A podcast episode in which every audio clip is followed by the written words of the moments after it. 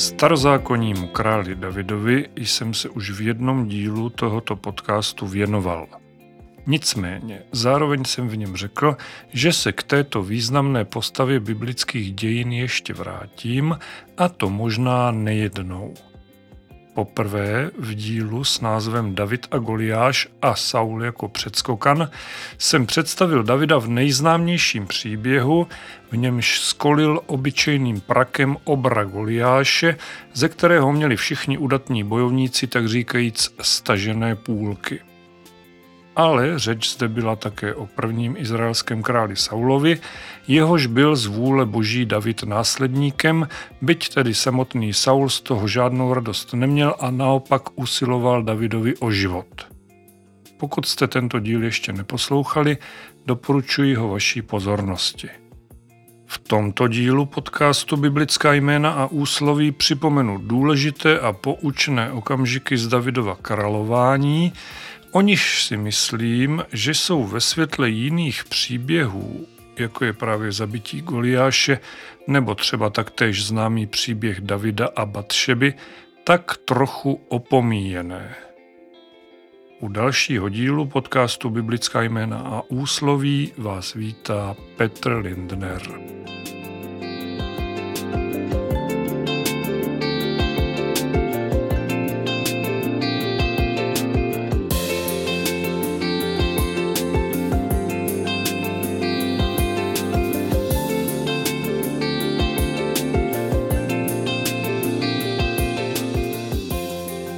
Pojďme se nejprve trochu dostat do kontextu děje. V době králování Saula, tedy v době, kdy Davidovi už bylo od pána Boha zaslíbeno králování, ale na trůnu stále seděl Saul, Izraelci tak nějak permanentně bojovali s Filištíny. V jedné bitvě soupeři Izraelců zabili Saulovi syny Jonatana, Abinadaba a Malkišů a jak se říká, šli po Saulovi. Když ten těžce raněný lukostřelci viděl, že situace je beznadějná, vyzval svého zbrojnoše, aby ho zabil. První kniha Samuelova, to ve své 31. kapitole, ve čtvrtém až šestém verši, slovy překladu Bible 21 vypráví takto. Saul proto řekl svému zbrojnošovi, vytáhni svůj meč a probodni mě jinak přijdou ti neobřezanci a vrhnou se na mě. Zbrojnož se ale zdráhal, protože měl veliký strach. Saul tedy vzal meč a nalehl na něj. Když zbrojnož viděl, že Saul je mrtev, nalehl i on na svůj meč a zemřel s ním. Tak zahynul Saul, jeho tři synové i jeho zbrojnož.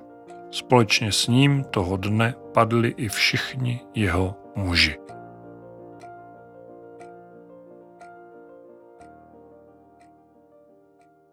David smrt krále Saula a také jeho syna Jonatana, který byl jeho velkým přítelem, oplakal. Nicméně Saulův vojevůdce Abner prohlásil za krále Izraele v podstatě proti vůli samotného boha Saulova syna Išbošeta. Ani po smrti prvního krále Saula tak neustali boje mezi jeho a Davidovými příznivci. David se mezitím na poput samotného hospodina přestěhoval do Hebronu, kde se usadil a splodil šest synů. Když byl po letech Saulův syn Išbošet zákeřně ubodaný, přišli za Davidem do Hebronu zástupci izraelských kmenů. Jak to bylo dál, líčí začátek páté kapitoly druhé knihy Samuelovi. David králem celého Izraele. Všechny izraelské kmeny přišly za Davidem do Hebronu se slovy Hle, jsme tvá krev a tělo. Už za časů našeho krále Saula jsi vodíval Izrael do boje a znovu jej přiváděl. Tobě, hospodin, řekl, ty budeš pastýřem mého lidu Izraele, ty budeš Izraeli vůdcem. Když tehdy za králem do Hebronu přišli všichni stařešinové Izraele, král David s nimi v Hebronu uzavřel smlouvu před hospodinem a oni Davida pomazali za krále nad Izraelem. Davidovi bylo 30 let, když se stal králem a královal 40 let. Sedm let a šest měsíců královal v Hebronu nad Judou a dalších 33 let královal v Jeruzalémě nad celým Izraelem i Judou. Král pak se svými muži vytáhl na Jeruzalém, totiž na Jebusejce, kteří v tom kraji bydleli. Ti Davidovi řekli, sem se nedostaneš, i slepci a mrzáci tě odrazí. Prohlašovali, že se tam David nedostane. David ale pevnost Sion dobil. Teď je to město Davidovo.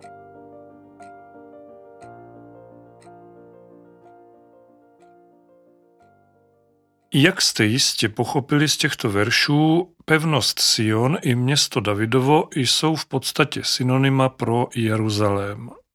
Je tedy pravda, že pevnost Sion byla původně jenom část Jeruzaléma, tvořená starobylou pevností Jebusejců a městem Davidovým bývá někdy označovaný také Betlém, kde se David stejně jako Ježíš narodil. Nicméně v tomto případě je skutečně řeč o Jeruzalému, který David de facto vrátil Izraeli což je upřímně řečeno poněkud opomíjená Davidova zásluha. Proč opomíjená? Zkuste si představit Izrael bez Jeruzaléma. Mimochodem, když jsem právě zmínil Ježíše, říkal jsem to už na konci epizody o Davidu a Goliášovi a velmi rád to zopakuji i teď. Ježíš patří do rodové linie krále Davida čili jak se píše v 17. verši první kapitoly Matoušova Evangelia, celkem tedy bylo 14 pokolení od Abrahama po Davida, 14 pokolení od Davida po babylonské zajetí a 14 pokolení od babylonského zajetí po Krista. Navrácením Jeruzaléma izraelskému lidu však Davidovi přínosy k budování a stmelování zaslíbeného národa nekončí. Dalším důležitým činem bylo vrácení hospodinovi boží truhly, obsahující kamenné desky s desaterem, které dal pán Bůh Mojžíšovi. Nyní přečtu šestou kapitolu druhé knihy Samuelovi, která se jmenuje Přenesení truhly do Jeruzaléma. David pak opět shromáždil všechny vybrané muže z Izraele, celkem 30 tisíc, a s celým tím zástupem se vypravil do Bály v Judsku, aby odtamtud přivezli boží truhlu, nesoucí jméno hospodina zástupů trůnícího nad cheruby. Naložili boží truhlu na nový vůz a vyzvedli ji z Abinadabova domu na kopci. Ten nový vůz řídili Abinadabovi synové Uza a Achio a když ji odváželi z domu Abinadabova na kopci, Achio kráčel před truhlou.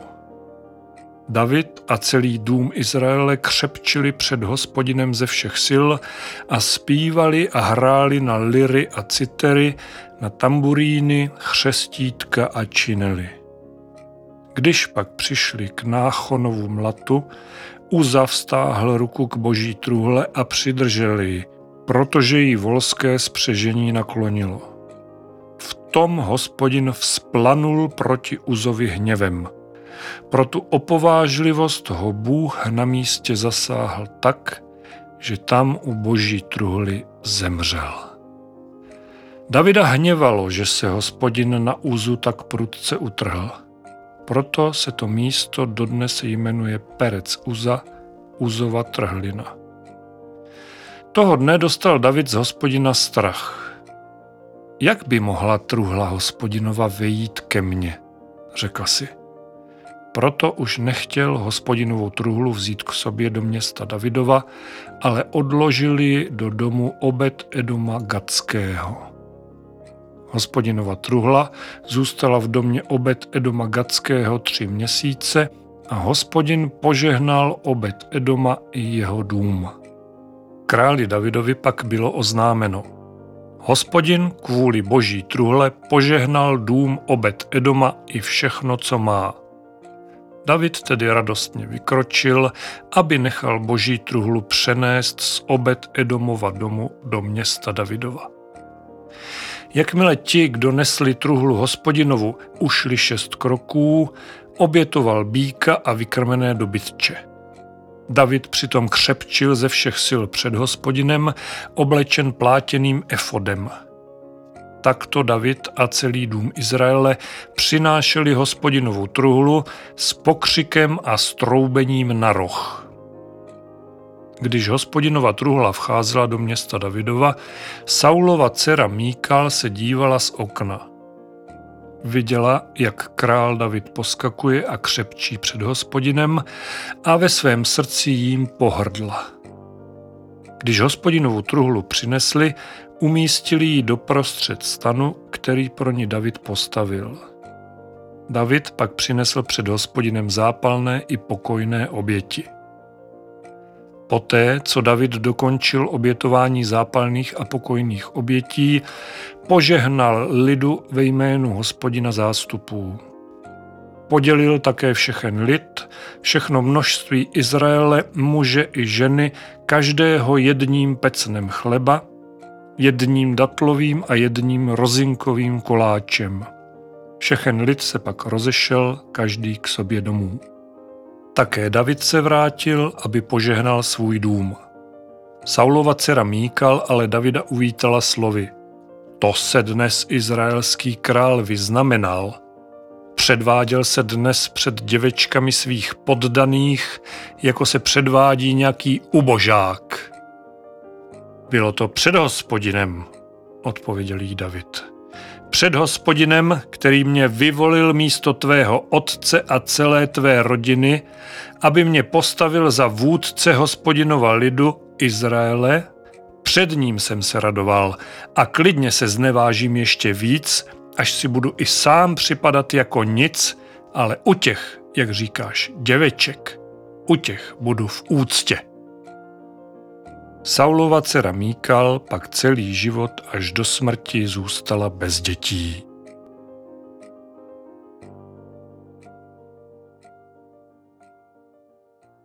Snad tím nic neskazím a ani vás nějak nezmatu, když svůj výklad k šesté kapitole druhé knihy Samuelovi vezmu odzadu.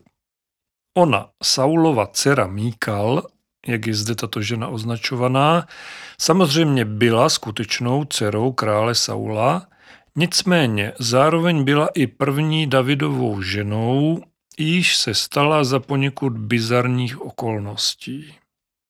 Král Saul, který, jak víme, usiloval o Davidův život, chtěl, aby se David stal jeho vojevůdcem a padl do rukou filištínů. Nechtěl si s ním zkrátka alibisticky sám špinit ruce. Saul tedy Davidovi nabízel svoje dcery. Když bude David členem mojí rodiny, učiním ho vojevůdcem, bude za nás muset bojovat a filištíni se už postarají o jeho konec, říkal si Saul. Jenomže jeho první nabídku, dceru Merab, David odmítl s tím, že není dostatečně urozený na to, aby se stal královským zetěm.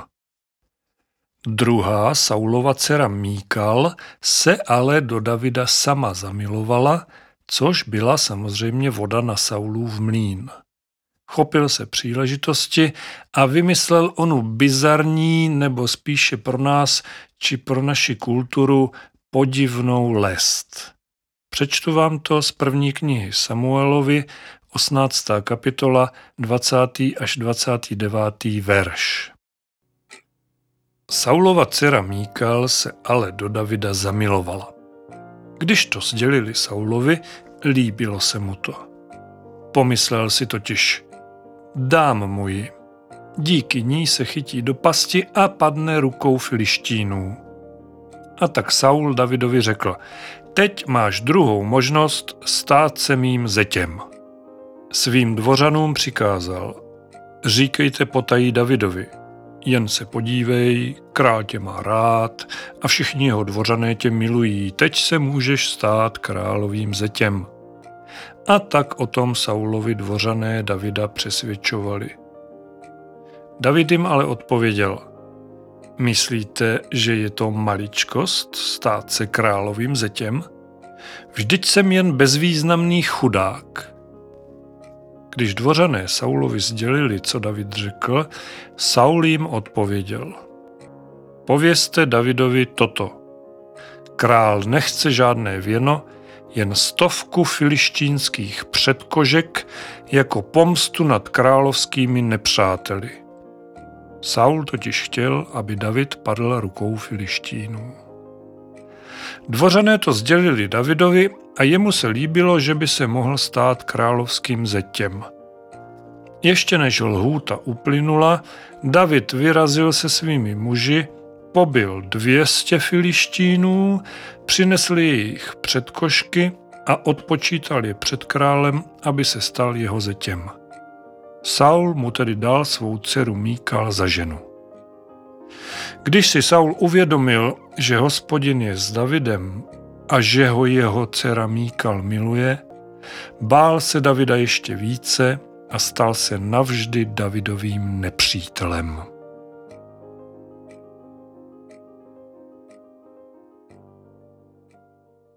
Zní to sice poněkud úchylně či morbidně, ale ony předkošky, které měl David přinést králi Saulovi místo věna, představovaly jenom jakýsi průkaz bezvěrce. V té době musel být každý muž, který vyznával hospodina, přesněji chlapec, který se narodil v židovské rodině, osm dní po narození obřezaný.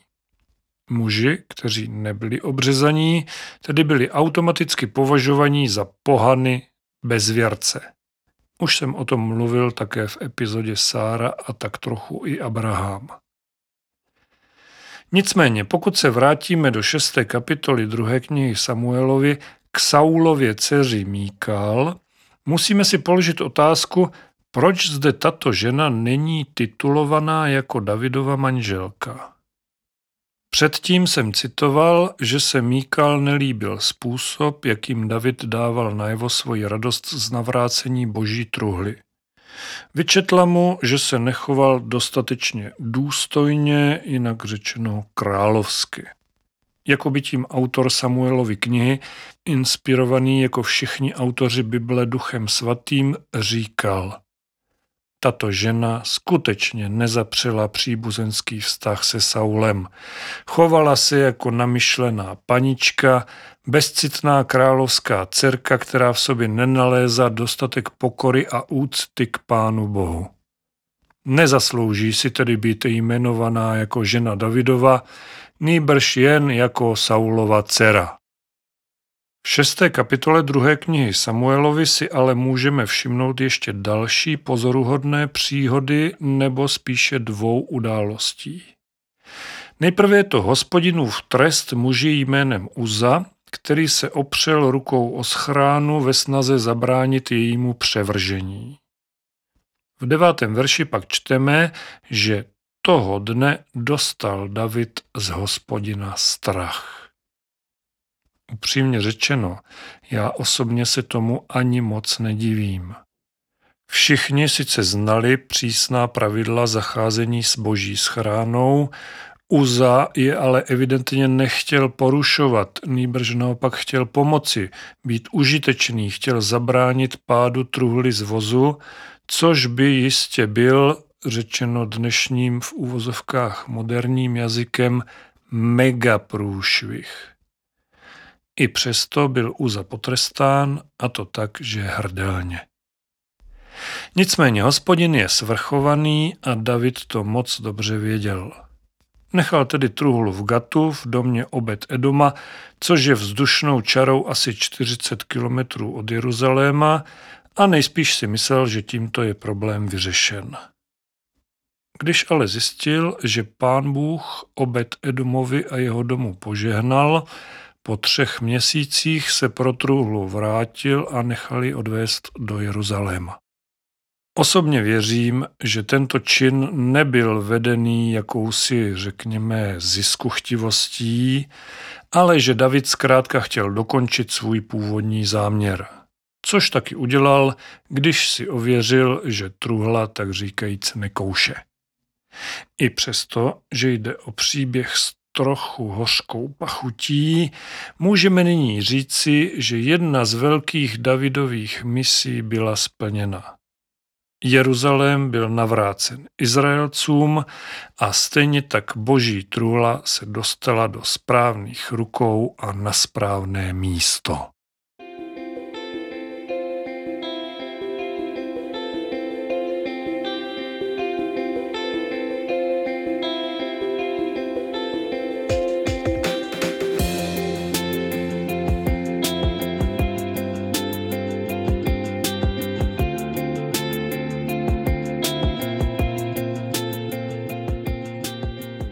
Předchozí díl tohoto podcastu má název Všechno má svůj čas o službě Bohu ve všední dny.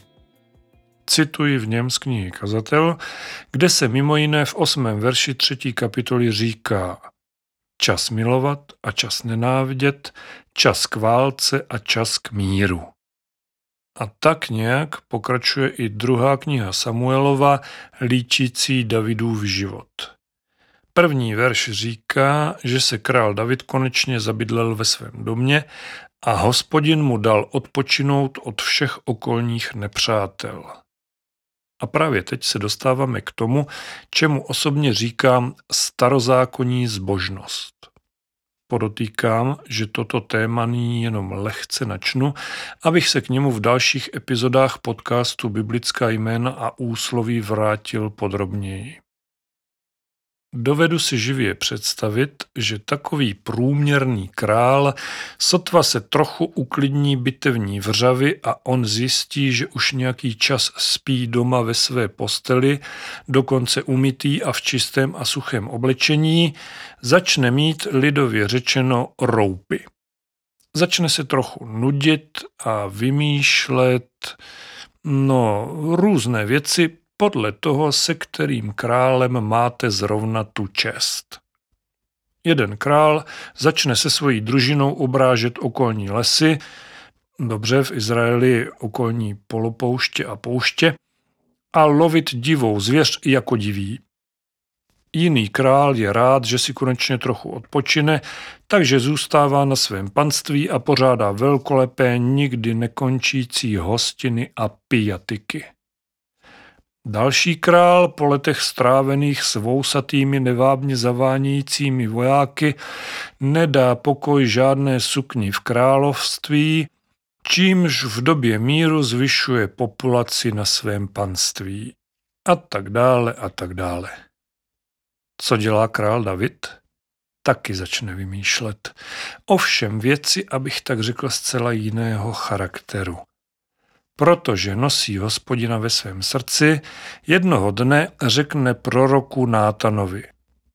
Podívej se, já bydlím v cedrovém paláci a boží truhla zůstává mezi plachtami. Nátan mu odpovídá, jdi a udělej vše, co máš na srdci. Hospodin je s tebou. Jenže tu noc k proroku Nátanovi promlouvá hospodin, aby poněkud pozměnil Davidovi původní plány. Budu číst 5. až 17. verš 7. kapitoly 2. knihy Samuelovi. Jdi a řekni mému služebníku Davidovi. Tak praví hospodin. Ty mi chceš postavit dům, kde bych bydlel? Ode dne, kdy jsem vyvedl syny Izraele z Egypta až do dnes, jsem přece nebydlel v domě, ale stěhoval jsem se ve stanu v příbytku. Po celou tu dobu jsem se stěhoval, kamkoliv šli všichni synové Izraele. Řekl jsem snad někdy některému vůdci izraelských kmenů, jemuž jsem přikázal pást můj lid Izrael, proč jste mi nepostavili dům z cedrů? Řekni mému služebníku Davidovi, tak praví hospodin zástupů, já jsem tě vzal z pastvin od ovcí, abys byl vůdcem mého lidu Izraele. Byl jsem s tebou všude, kam se vydal a všechny tvoje nepřátele jsem před tebou vyhladil proslavím tvé jméno jako jméno jednoho z největších mužů na zemi. I svému lidu Izraeli zajistím místo a zasadím jej tak, aby bydlel doma a nikdo ho nerušil. Už jej nebudou utiskovat zlosinové jako dříve, za dnů, když jsem nad svým izraelským lidem ustanovil soudce. Dopřeji ti odpočinout ode všech tvých nepřátel. Hospodin ti oznamuje, že on zbuduje dům tobě. Až se naplní tvé dny a ulehneš ke svým předkům, pozdvihnu tvého potomka, jenž vzejde z tvých beder a jeho království upevním. To on postaví dům mému jménu a já na věky upevním trůn jeho království. Já mu budu otcem a on mi bude synem. Když pochybí, potrestám jej holí smrtelníků lidskými ranami. Svou laskavost ale od něj neodvrátím, jako jsem ji odvrátil od tvého předchůdce. Tvůj dům a tvé království zůstanou přede mnou na věky, tvůj trůn se na věky nepohne.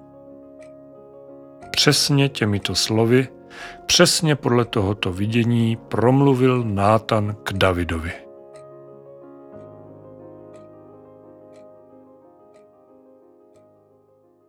No, tak tomu říkám dějový obrat. David, naplněný zbožností, chce vylepšit svůj transfer boží schrány do Jeruzaléma tím, že jí postaví velkolepý chrám, ovšem pán Bůh míní jinak. Přináší Davidovi, ale nejen jemu, nýbrž celému izraelskému lidu obrovská zaslíbení. Oznamuje zajištění klidného domova pro celý národ, odpočinek od všech nepřátel předznamenává Davidova syna Šalomouna, který skutečně postaví jeruzalémský chrám, zatímco v časech Davidových se pán Bůh spokojí s dosavadním umístěním truhly ve stanu. Zároveň ale říká, že ani přes veškerou přízeň nepoleví v dodržování božích příkazů, které při pochybení bude trestat holí smrtelníků lidskými ranami. Nebyl jsem u toho, ale úplně vidím Davida, když mu všechna tato slova prorok Nátan sdělil. Patrně se v něm nejprve knižně řečeno krve nedořezal, aby se následně situace otočila a David dost možná křepčil stejně tak, jako když vezli do Jeruzaléma boží truhlu a jeho žena Míkal se nad tím pohoršovala. Jenže to není všechno. Jak víme, David nebyl jenom neohrožený bojovník, ale také muž slova, možná i trochu poeta, hudebník a zpěvák, zkrátka duše stejně tak nebojácná jako citlivá. Je jasné, že jeho odpověď hospodinu na sebe nenechala dlouho čekat. Můžeme to číst hned v další části 7. kapitoly 2. knihy Samuelovi od 18. verše do konce této kapitoly. Král David pak přišel, posadil se před hospodinem a řekl. Kdo jsem já, hospodine, pane můj, a co je můj dům, že jsi mě dovedl až sem? A i to se ti ještě zdá málo, hospodine, pane můj, takže si domu svého služebníka dokonce přislíbil budoucnost. Bývá snad takový úděl člověka, hospodine, pane můj? Co k tomu David ještě může říct? Ty přece znáš svého služebníka, hospodine, pane můj. Pro své slovo a podle svého srdce jsi svému služebníku zjevil všechny tyto velkolepé věci. Jak jsi veliký, hospodine, pane můj. Nikdo není jako ty a není Boha kromě tebe, jak jsme vždy na vlastní uši slyšeli. A kdo je jako tvůj lid Izrael, jediný národ na zemi, který si Bůh přišel vykoupit jako svůj lid a získal si tak jméno? Vykonal si pro ně veliké věci, ohromné věci pro svou zem před tváří svého lidu, který si vykoupil z Egypta, z jeho národů i z jeho bohů. Svůj lid Izrael si navěky ustanovil svým lidem a ty, hospodine, jsi jejich Bůh. Nuže, hospodine, Bože, potvrď na věky slovo, které jsi dal svému služebníkovi a jeho domu. Učiň, jak si řekl. Kéž se tvé jméno na věky proslaví. Kéž se říká, hospodin zástupů je Bohem nad Izraelem. Kéž je dům tvého služebníka Davida před tebou upevněn. Hospodine zástupů, Bože Izraele, ty jsi svému služebníku prozradil, zbuduji ti dům. Proto tvůj služebník nalezl odvahu modlit se k tobě tuto modlitbu. Ano, hospodine, pane můj, ty sám si Bůh. Ty jsi svému služebníku zaslíbil toto dobrodiní a tvá slova jsou pravda kéž se ti zalíbí požehnat domu svého služebníka, aby před tebou trval na věky, jak jsi, hospodine, pane můj, sám řekl. Kéž je díky tvému požehnání dům tvého služebníka na věky požehnán.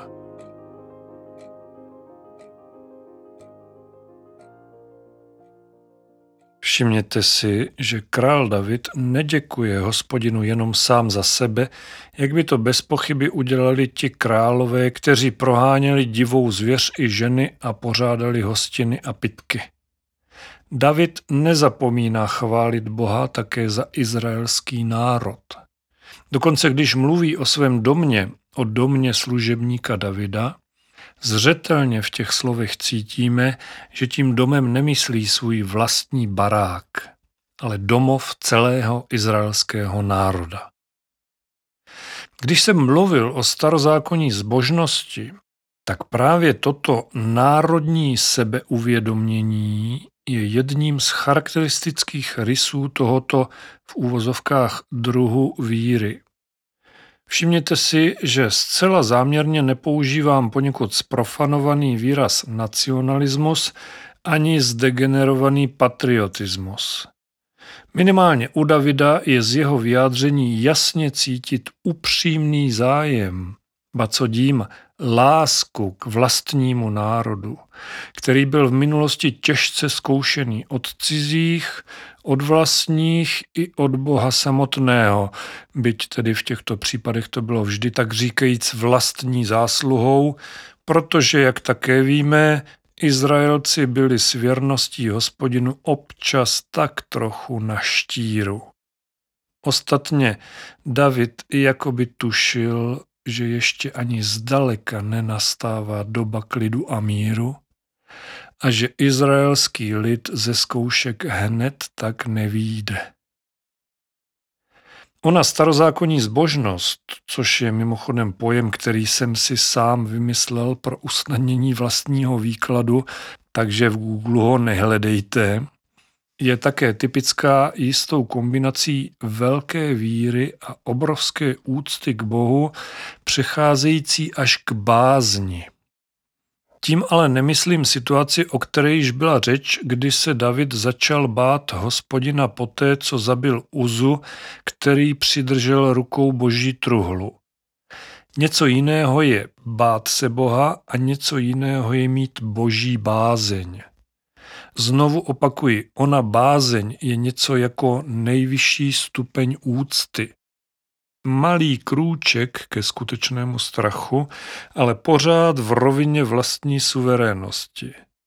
Nejde o omezující pocity, naopak dostavovat by se měly spíše povznášející dojmy.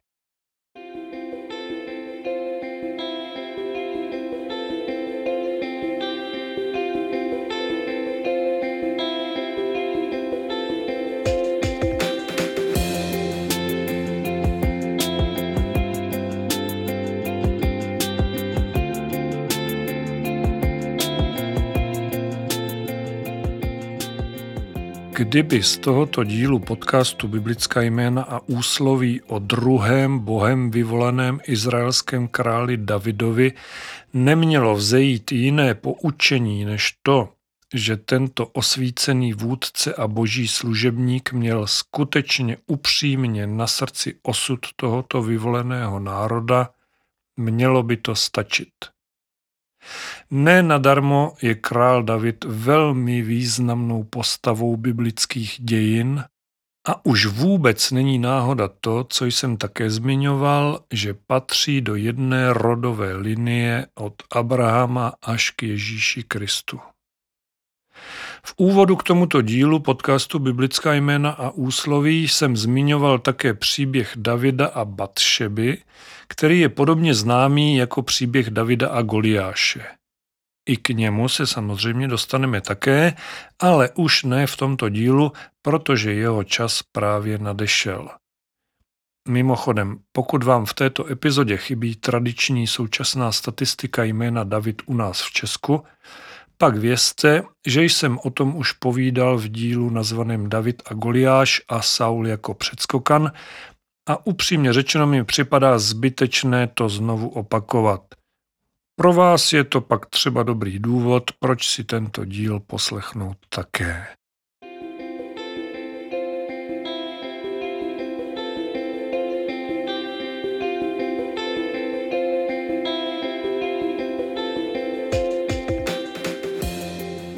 Než se rozloučím, rád bych ještě připomněl nový web tohoto podcastu na adrese biblismy.cz.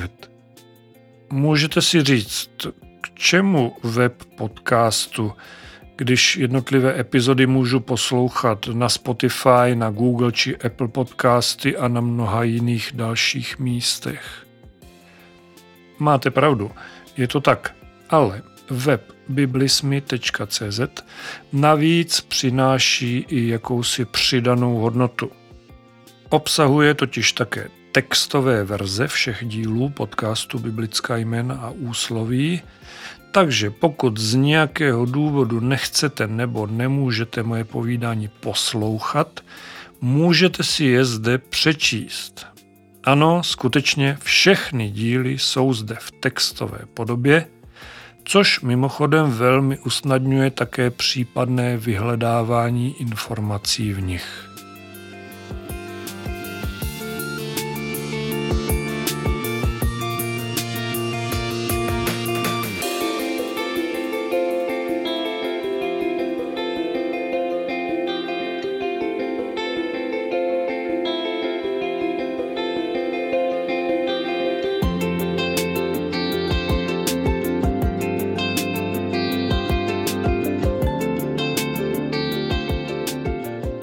Ale není všechno. O takzvaných nepodcastových středách, čili v týdnu, kdy nevydávám namluvenou epizodu. Zde publikuji další články věnované biblickým tématům, které mohou obsahovat a také obsahují to, co jaksi z principu v podcastu vidět nemůžete, kromě písmen, slov a věd, taktéž obrázky, fotografie, ale také třeba zajímavá a poučná videa. Takže vás zvu na návštěvu webu biblismy.cz. V každém případě, ať už pozvání na návštěvu nového webu přijmete nebo ne, pro tento díl se s vámi loučím. Mějte se moc pěkně, buďte požehnaní a buďte s Bohem.